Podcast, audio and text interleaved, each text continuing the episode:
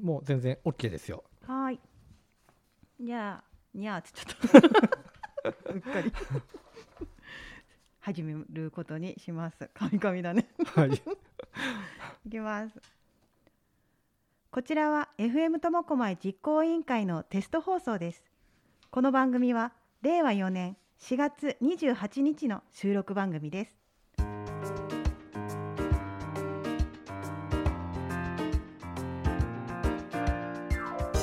皆さんこんにちは。絵本セラピストのニャッキーです。桜の開花の便りも聞こえすっかり春らしくなった今日この頃。皆さんはいかがお過ごしでしょうか。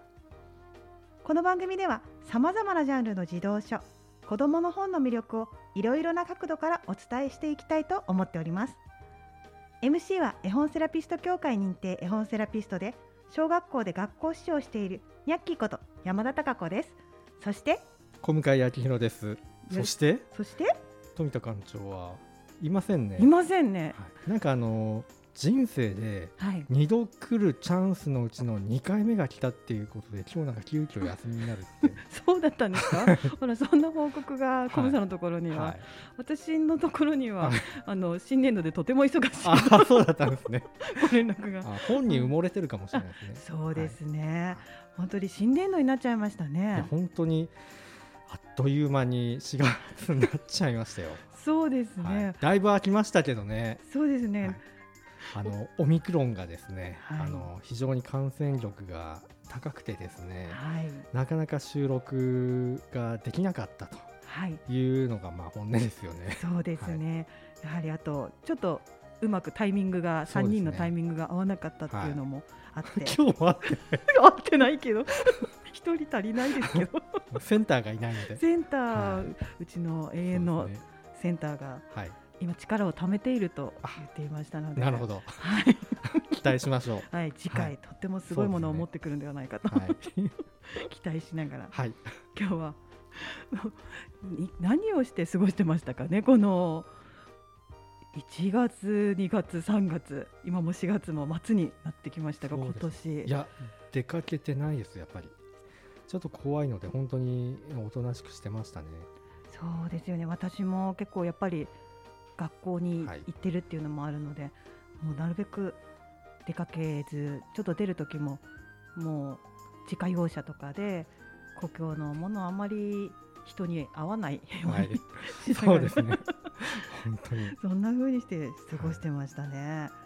まあそんな中でも私の学校図書館の方には、あの学校図書館のシステムっていうのがあるんですけど、はい。それをいただいたんですよね去年昨年度。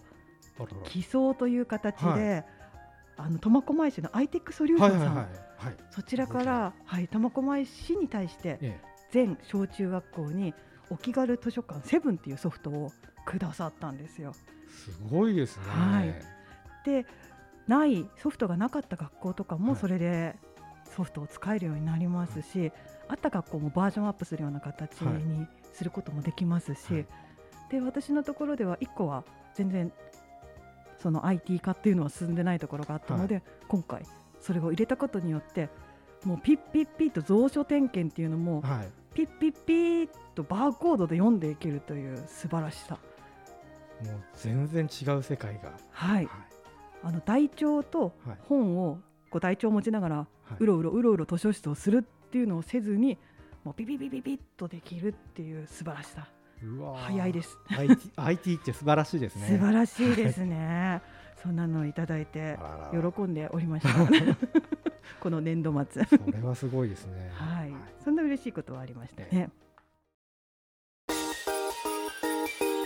苫小牧ウェブ商店会の村井です。山口です。石澤です苫小牧市内のみんなで一つのウェブショップを立ち上げています。加盟してくださる店舗の方も募集しています。検索はひらがなで苫小牧商店会でお願いします。私たちは FM 苫小牧を応援しています。頑張れ！FM 苫小牧！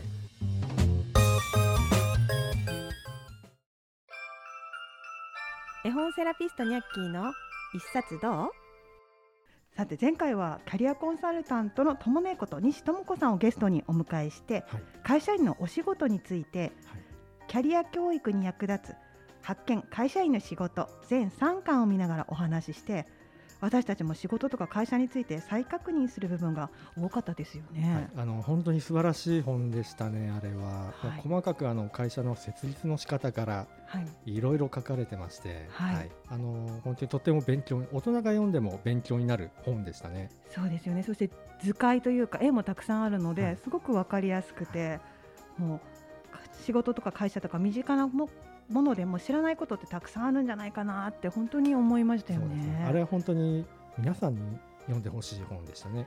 前回も会社とかの社会のちょっとはいお話をしてたんですけども、今日ご紹介する本もちょっと社会に関係するはい、お金なんかに関係する本をご紹介しようかななんて思っています。はい、さあ今日ご紹介するのはこちらの本「いくらかな？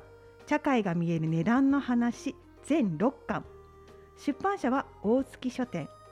と編集編者編集した方は全6巻同じで藤田千恵さん。はい、著者、はい。本を書いた方は各巻違うんですよね。ね。一巻。自然と生き物の値段は新見恵子さん。二巻。命と福祉の値段は坂口美香子さん。三巻。暮らしと教育の値段は菅原由美子さん。四巻。スポーツと楽しみの値段は増本博恵さん。五巻リサイクルと環境の値段は新見恵子さんと鈴木優子さん。六巻戦争と安全の値段は菅原由美子さんです。こちらの方は大月書店さんに番組でご紹介する確認をしてあります。こういろいろそれぞれジャンルが違うんですよね、ジャンル分けしてきちんと本の一冊ずつになっているとさあしばらく会ってなかった間にも北海道関係する大きなことって、まあ、本当に大きなことすごくたくさんあったんですけどどれのことですかね。ねどれのことかっていうぐらはいい本当にいっぱいあっちゃいましたね。はい、苫小牧市にも関係することはい、ありましたよね。何でしたっけ？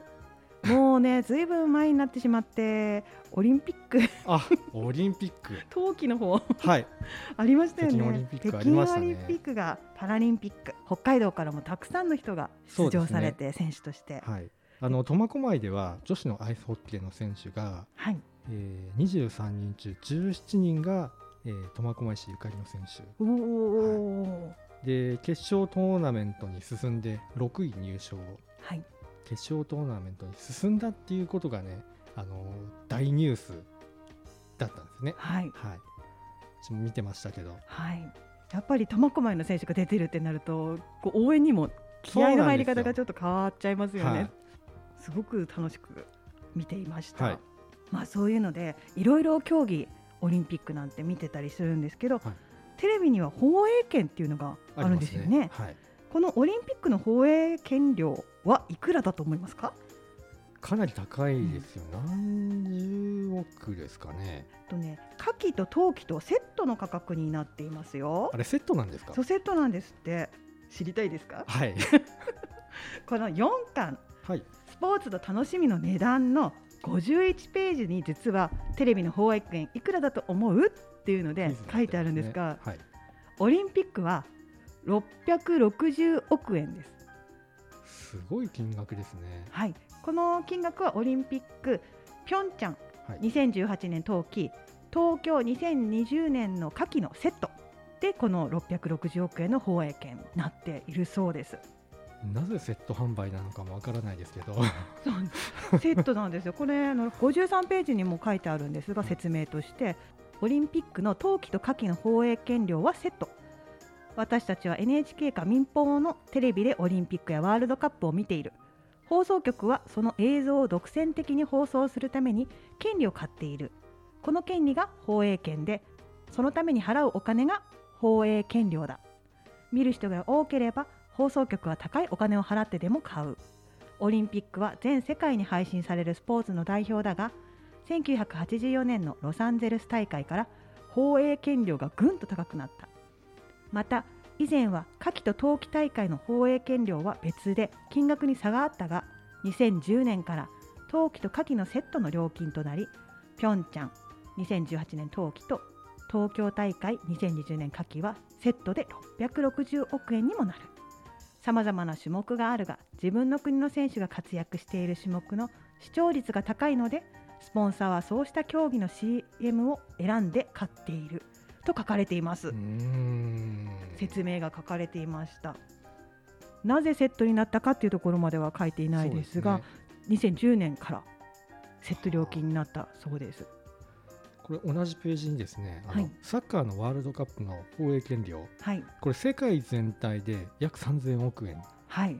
金額がもう全然違いますよね。はい。やっぱりサッカーの方がやっぱり人気があるというか、えー楽しんでる人も多いということですよね。世界中で考えると。そうですね。FIFA がなんか放映権料を公共放送に安く売っていたが人気が出てくると今度はテレビ局同士で価格競争をさせるようにしたって書かれてますねここになのでもともと安かったのが価格競争が起きて買う方がすごいです高くなったんねですね。なんかピンとこないですねここまでで書いたわ、そうですね。高校野球もはい。人気じゃないですか日本では。そうですね。本当に日本だけだと思うんですが、はい。あの高校野球っていうのがここまで盛り上がってるのはないですもんね、はい、はい。夏もみんな、こう決勝の時とか、はいコマトマの時なんてもうトモコの人全員見てるんじゃないかっていうね。勢いの、はい。その放映権料はいくらでしょうか？これは高いんじゃないですか。みんな見てますからね、は地元が出ると絶対地元の人が見るそうですね。はい、はい。0円です。0円なんですか？0円なんですって高校野球高は校野球0円なんですか？はい。高校野球は0円ってなっています。はい、全国高校野球選手大会には放映権料は設けられていないと54ページに書いています。教育的な配慮から高校野球連盟はスポンサー契約をしていないと書かれています。はい、スポンサーがつかないので、なるほど、はい、放映権もゼロということであんな楽しいのを0円で私たちはそうですね。見させてもらっているってことなんですよね。すごい金額の差が、本当値段って不思議ですね。ね、出てますよね。この54ページに書いてある野球や相撲の放映権料はっていうところなんですが放映権料は NHK では受信料で民放ではスポンサーの広告料で賄われているうん。というふうになっているのでスポンサーがいるとこんなふうな金額が出てくるってことなんですなねる。ほど。そのお金何に使ってるんですかね本当に。そうですね それが知りたいですね。本当ですね。こうスポーツのお金ってこういろいろ他にもあるんですけど15ページには小学校の綱引きの綱はいくらですかっていうのがあうるんですけど全然わかんないですね。1本いくらでしょうかっていうあの綱みんなが引いている綱引きの、結構しっかり作られたものなので、はい4 5千円するんですかね。安い私でも安いってそれ思いますけどね。4 5千円は1本はい。7万3000円です。あーなかなかの値段ですね。はい。17ページの方には解説が書いてあって、はい。綱引きは古代オリンピックの種目だったって、綱引きがですか、はい、綱引きは古くから世界各地で行われていて古代ギリシャではオリンピック種目になっていた、はい、近代オリンピックでは1900年の第2回パリオリンピックで復活し1920年の第7回アントワープ大会まで陸上競技の男子の団体種目に入っていた。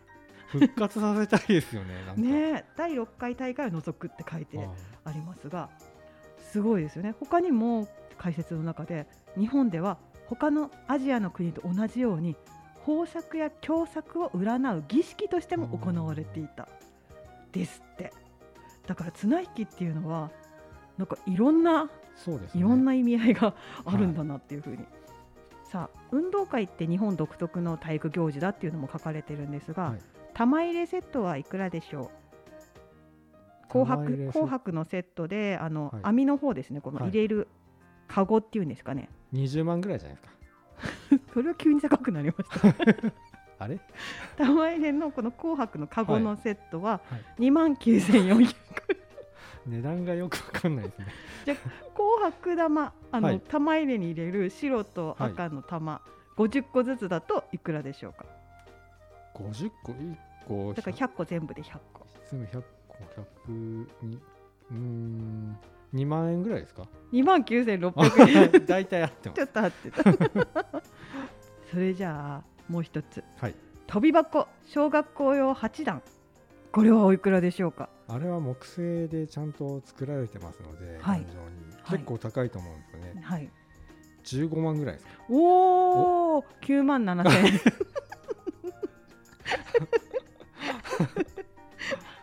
なんだ？じゃあその飛び箱のはい。踏切板はいくらでしょう？あの踏み切る時の板あるじゃないですか。あれ2万ぐらいですね。1万4千円？半額で。あとはねマット。マット。体操するはいはいはい。時小学校とかであの白いはい。のあるじゃないですか、あれおいくらであれは高いですよ。あれははい。7万ですね、お5万7千円。全部微妙こんな風にしてこう小学校のはい。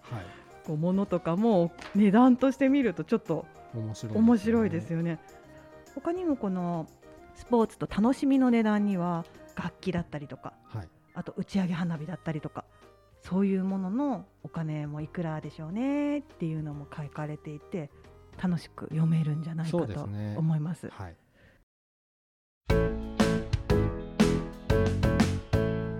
知症ボランティア団体認知症カフェを開催しております。ココロズ湯管師山田舞です。看護師コミュニティナース川田幸香です。認知症カフェココロズカフェでは毎回さまざまなジャンルの講師をお招きし学びと遊び心を大切に明日の活力になるような時間を作りたいと考えています。支えてくれる人がたくさんいる地域を作りたい。ココロズはコミュニティラジオ開局を応援しています頑張れ FM 苫小牧。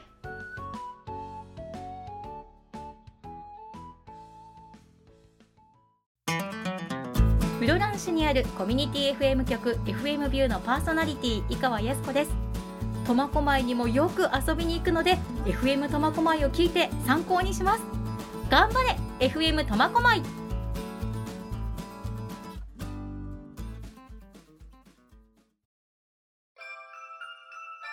本セラピストニャッキーの一冊どう？じゃあコムさんはお値段が気になったものって何かありましたか？ありましたね。はい。あの今ここにですねなんかおもちゃみたいなのがあるので、はい。ちょっと見てみてください。なんか白いブルドーザーみたいな。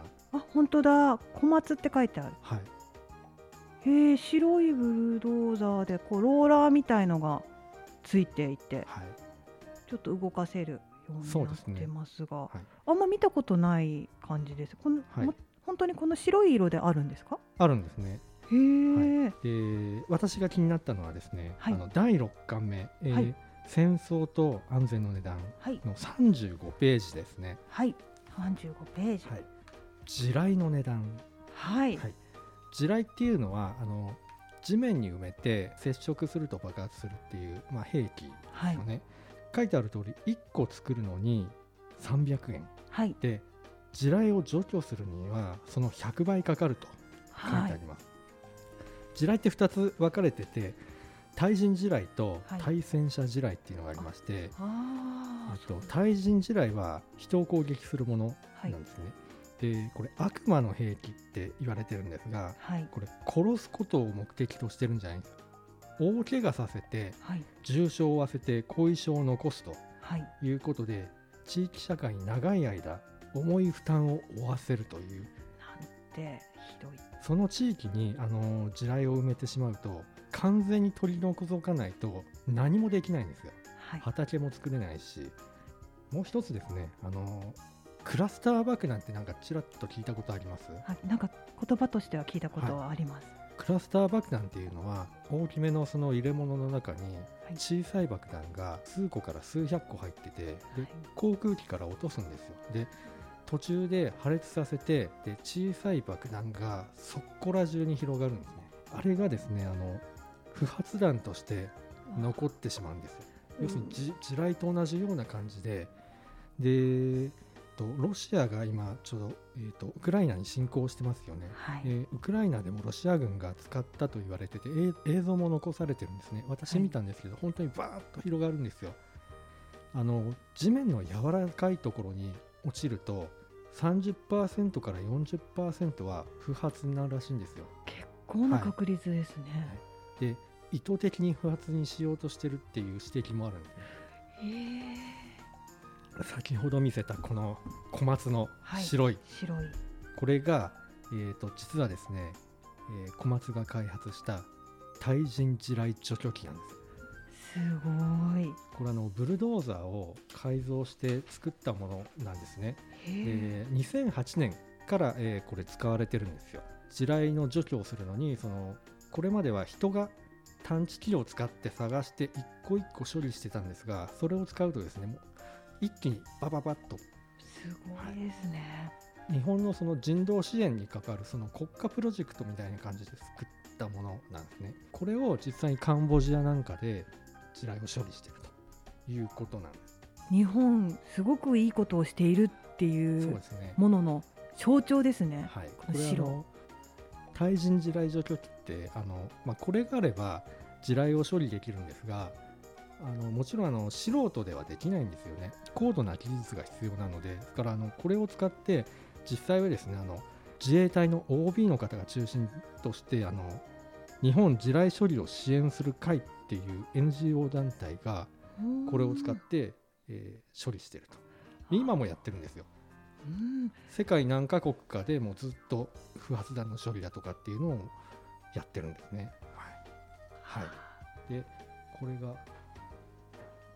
これなんかこう、T シャツが今出てきてます。お本当だ T シャツが出てきました。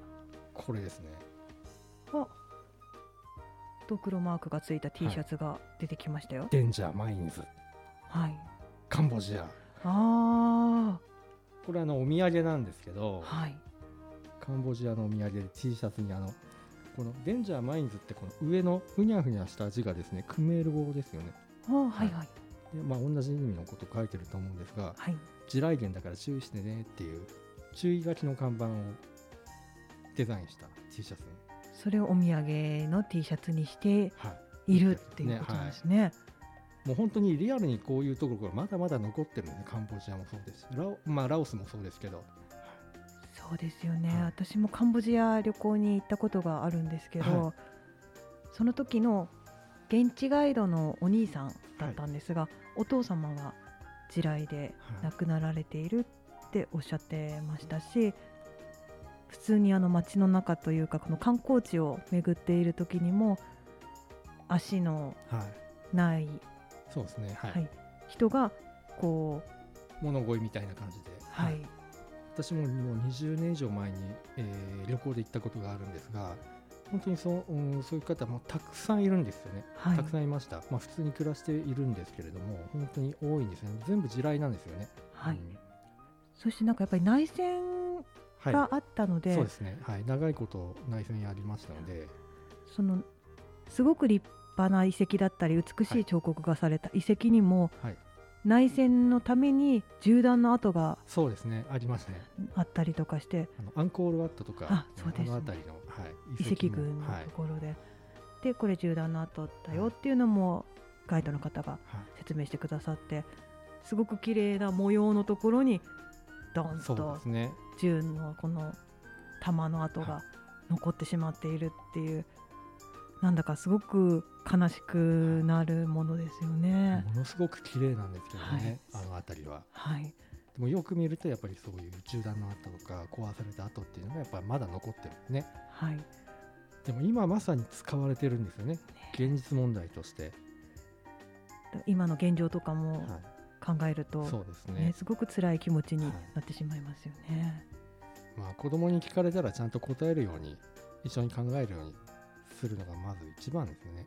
そうですね、そして、まあ、戦争文学とかそういう本とかもはい、たくさん出ているので、そうですね。ね、一緒に読んでみてどう思うかっていうのを気持ちを分かち合うっていうこともうん大事かもしれないですね。まずこういう本から、でどんどんどんどん深く勉強していくっていうのが一番いいですよね。そうですねそして明るい方向にはい、何かこう進んでいけたらそうですね。ねいいですよね。苫小牧市立中央図書館館長の富田です。図書館には本がたくさんあります。あなたを待ってる一冊があります。レッツゴー図書館。私は FM 苫小牧開局を応援しています。頑張れ FM 苫小牧。絵本セラピストニャッキーの一冊どう？これトミカなんですよね。トミカすごいですはいね。トミカとしてこれを発売した時にですねあの一つ売れたら寄付する1年間やってでそれを、えーカンボジアの人のために役に立てるっていうそういう企画もやったんですね。はい。はい、これ本当に珍しいえー、それ知ってたら私も買いたかった。可愛いですよねこれね、うんデザインがかっこいいんですよね。そうしかもちゃんと動くしキャタピラーとか、はいその先のとこのロールみたいなのそね。それがきっと地雷を探知する機械なんでしょうこね。れであの地雷を爆発させるんですね。え爆発させるんだ、はい乗ってる人は大丈夫なんですか？大丈夫です。強いはい。ここが強いってことですか？そうですね。あのさ先端全部強いと思うんですけど、そうです中の人は全然大丈夫。えー、はいすごい、私取るんだと思ってた見つけたらそこを掘って爆発させないように撤去すもるのかと思ったら爆発させちゃう。うそうですね。えー、すごい。それは知らなかった。えー、ちょっと欲しい。もう売ってないんでしょうかね？もう売ってないですね。インターネットで一部その売ってるのかもしれないですけど、はい。で通常販売はもう終了して、ああこれレアじゃレアなものですそうね。今も人気あるんですよ。いや人気あると思います。はい。だって知らなかったし、はい。見たら欲しいし持って帰ってもいいですか？え？一日ぐらいだったら貸してもいいですよ。それですねはい。で素敵なものを見せてもらいました本当にこの一冊の本から今の世界情勢にまではい。つながっていくというそうですね。のってこう児童書って侮れないですよね本当にそうです。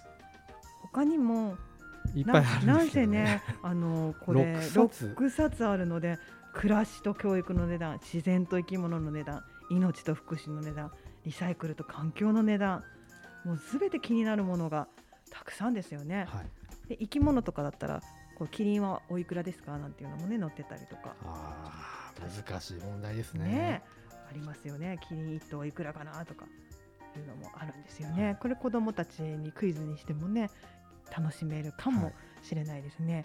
そして動物についてそこでさらに考えていくことができるかもしれないですしね。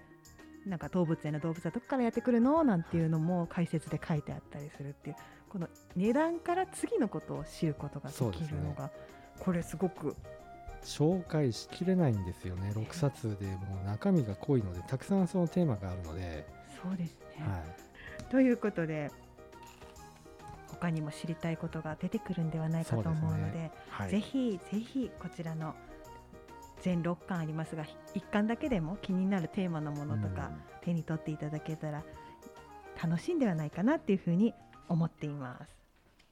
まだまだいろいろなものの値段に関するお話をしていたいところですが残念ながらお時間が来てしまいました。今日ご紹介した本はいくらかな？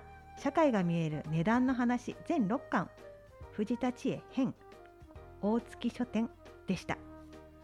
こちらの本は苫小牧市立中央図書館の3番の棚33のところにありますのでご興味のある方はぜひ手に取っていただけたらと思います。皆さんにご紹介したい本はまだまだありますのでまたの放送を楽しみにしていただけたら嬉しいです。今回も最後までお聞きいただきありがとうございました。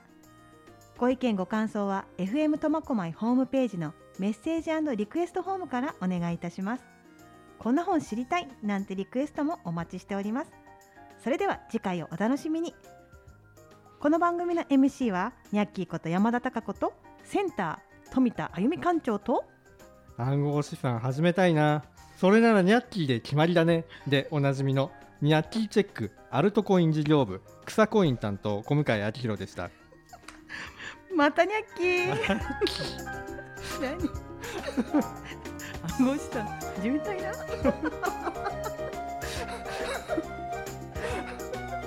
やお金のこと